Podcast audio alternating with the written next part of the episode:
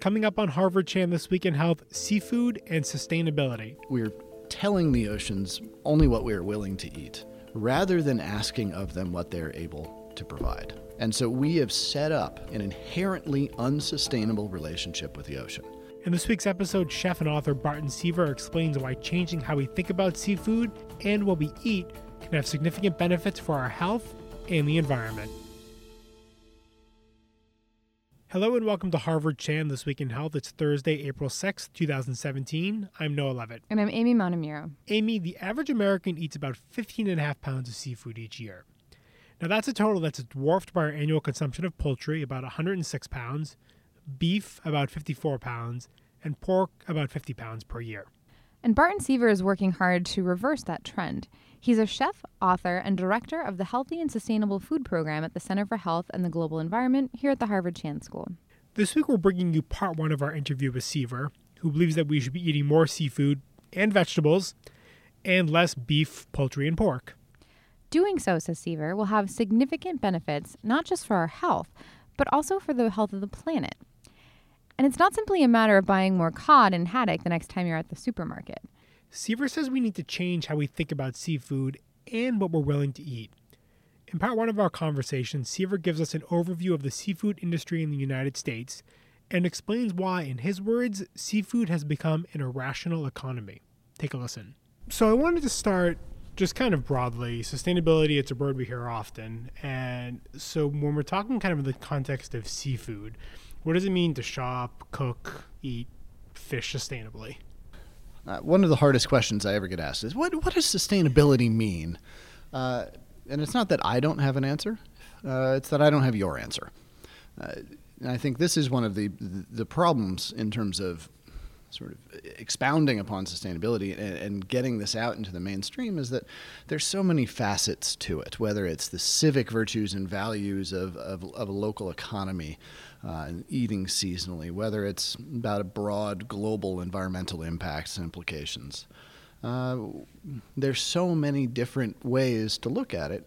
Uh, and so a one size fits all answer is really hard because we're talking about very, very intimate personal decisions that people are making. I mean, this is dinner here. And uh, dinner is already fraught enough with, with complication and, you know, your, your kids will eat this, but not that and whatever and then you throw on sustainability, it, can be very tough. So, uh, you know, I, I think that sustainability is ultimately, uh, I best define it by the action of being a good neighbor.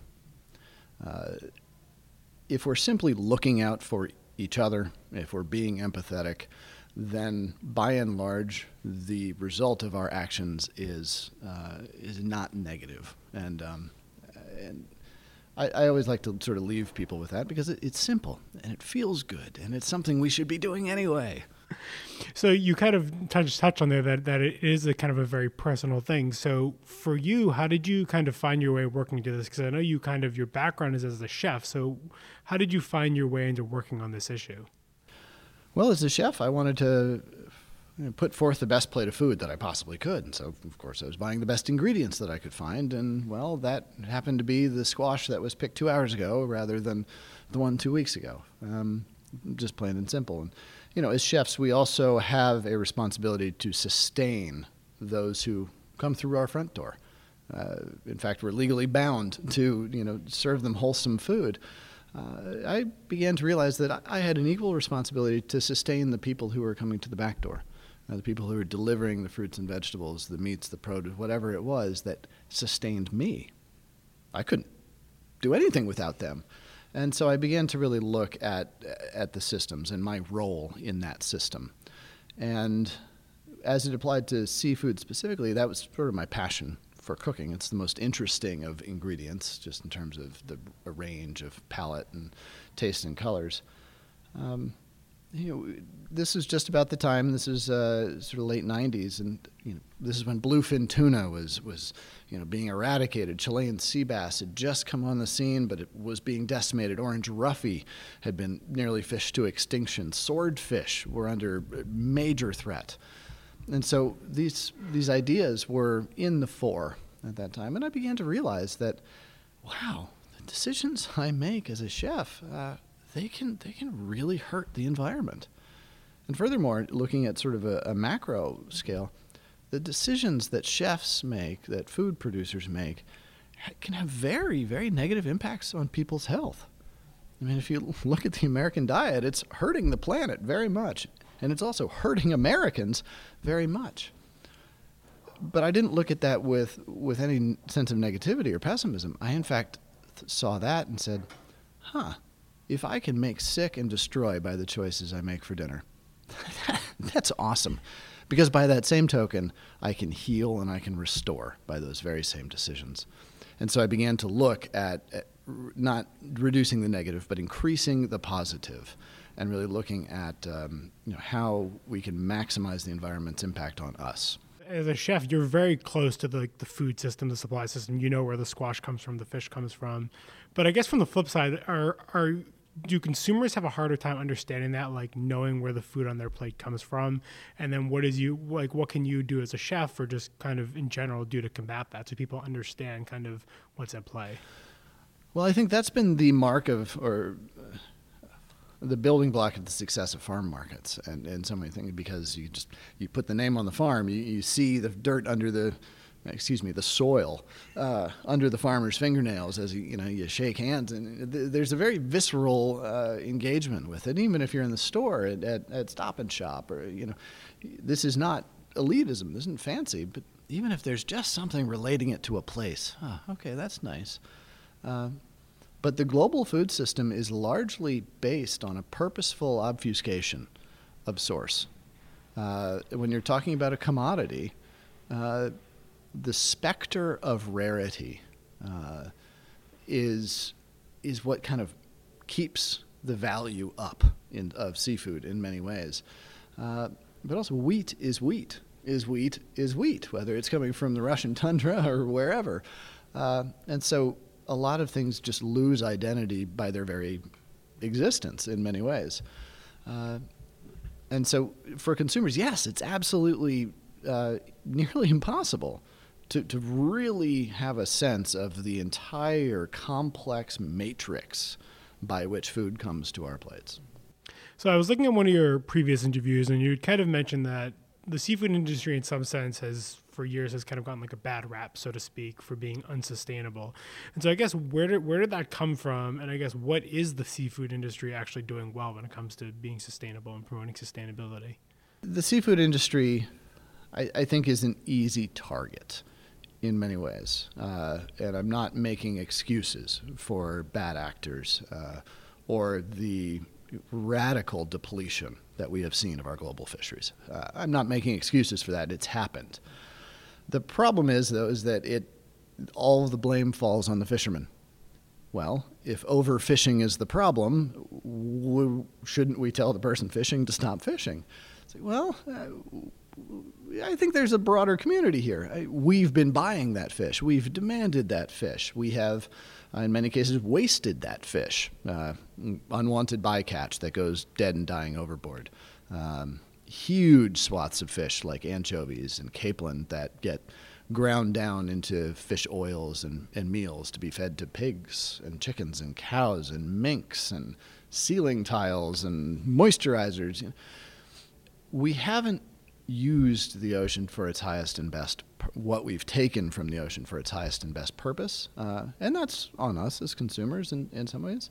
Uh, but I think one of the, the real issues here is that the decline has been uh, sort of hidden from us. and, and therefore, the stories that we hear about it uh, are so sensational oh my God, ah, it's all gone. It's like, what do you mean it's all gone? It's on sale at Shaw's today. So there's a, a radical disconnect there anyway, but uh, uh, regionalized collapses have been obscured by the advance of global fisheries. It's always available somewhere. And in America, we import 90% of the seafood that we eat. And so if cod isn't swimming in the waters two miles away anymore, well, it's sure on the sale at the market. So it's sort of, um, I think it gets a bad rap because the attention, the the uh, sort of the vigor which is needed to get people's attention about this is, is so high.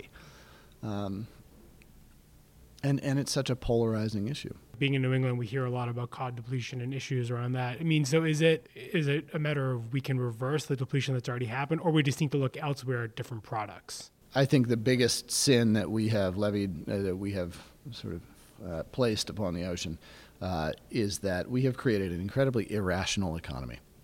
Uh, you know, right here in the in the Gulf of Maine, in New England, uh, cod cod was king. You know, it sits above the, the New England State House, the gilded effigy of the sacred cod. Uh, but along with cod, we catch haddock and pollock and hake and monk and skate and wolf and dog and ling and ray and eel and pout and perch and flounder. I mean, I could go on. There's 35 different species in the groundfish fishery. And for centuries, cod was the only one that was worth anything. And so all of this bounty was just wasted. Uh, you know, right now we, we lament the the fate and, and the extinction of the New England fishermen because there's no more cod.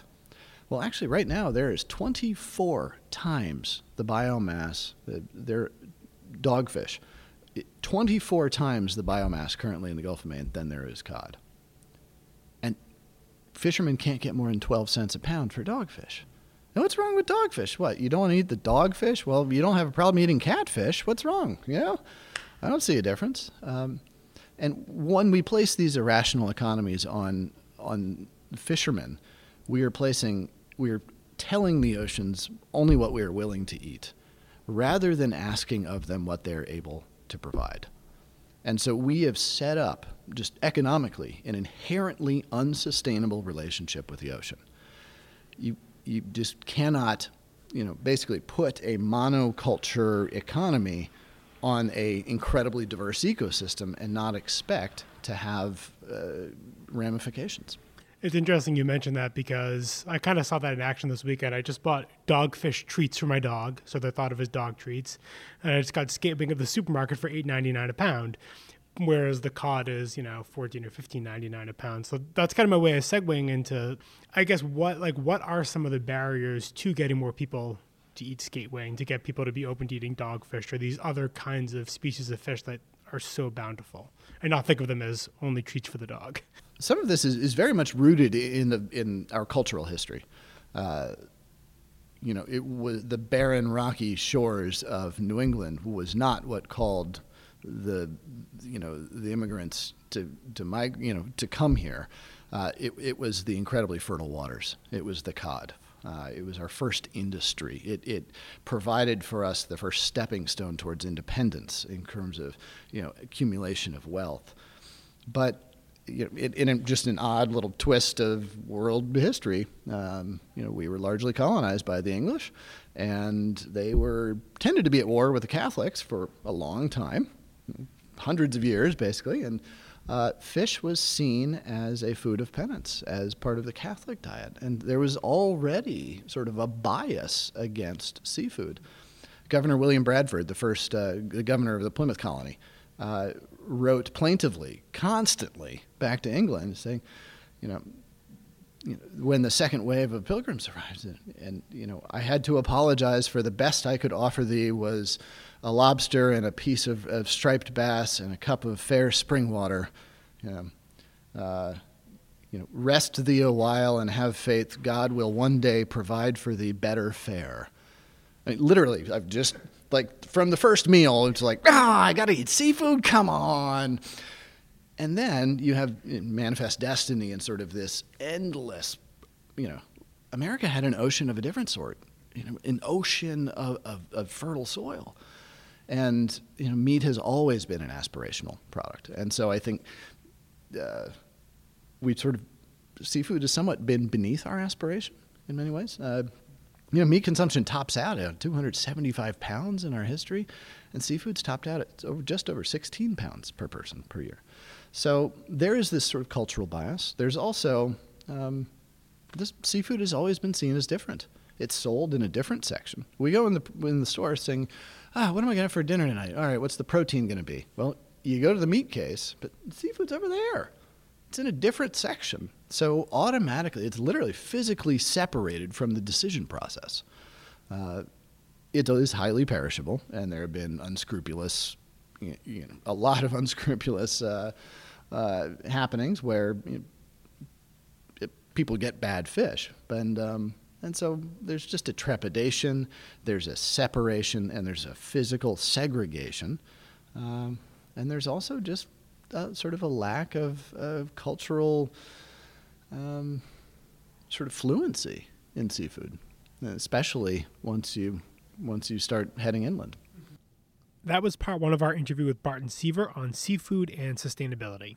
Coming up in part two next week, the future of seafood. This is our next internet almost. Just the amount of opportunity that we have, the amount of food that we can produce in the oceans is enough to assuage even the most anxious, pessimistic person about, oh my God, how are we going to feed the planet? It's like, well, how about we look to the 70% of the planet, the ocean, that we're currently not really even looking to utilize?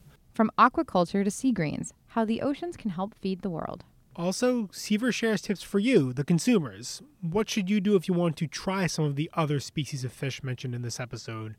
Plus, Seaver's advice for how you can make healthy and sustainable choices when you head to the grocery store.